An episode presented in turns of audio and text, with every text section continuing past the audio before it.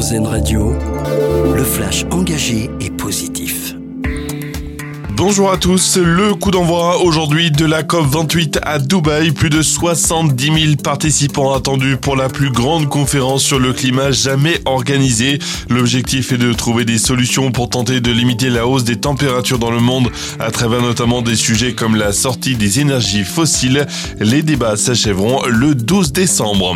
Après Paris 2024, peut-être les Alpes en 2030, le dossier français est le seul à avoir été retenu par le CIO pour l'organisation des JO d'hiver dans un peu plus de 6 ans. La décision sera actée en juillet prochain. Avant ça, il y a les Jeux d'été à Paris dans 8 mois. Si vous voulez y assister, c'est encore possible. Le CIO met en vente aujourd'hui les derniers billets pour assister aux épreuves.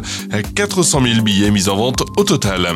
Bruxelles veut mieux protéger les voyageurs face aux annulations. La Commission européenne a présenté hier une série de propositions pour améliorer leurs droits, en particulier dans le transport aérien. Les passagers demandant réparation devront recevoir des explications claires sur la personne à contacter euh, pour le remboursement de leur billet et la procédure à suivre.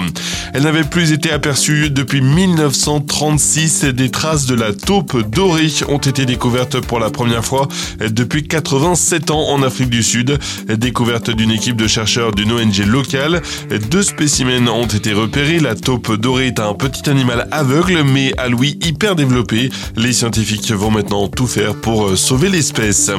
Le coup d'envoi du mondial de handball féminin en Suède, en Norvège et au Danemark. Entrée en lice ce soir de l'équipe de France. Les championnes olympiques et vice-championnes du monde débutent face à l'Angola.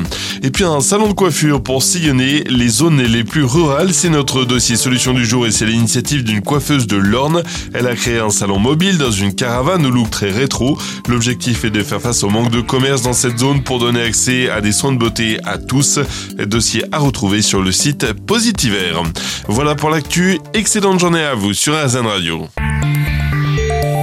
C'était le flash engagé et positif, une exclusivité RZN Radio.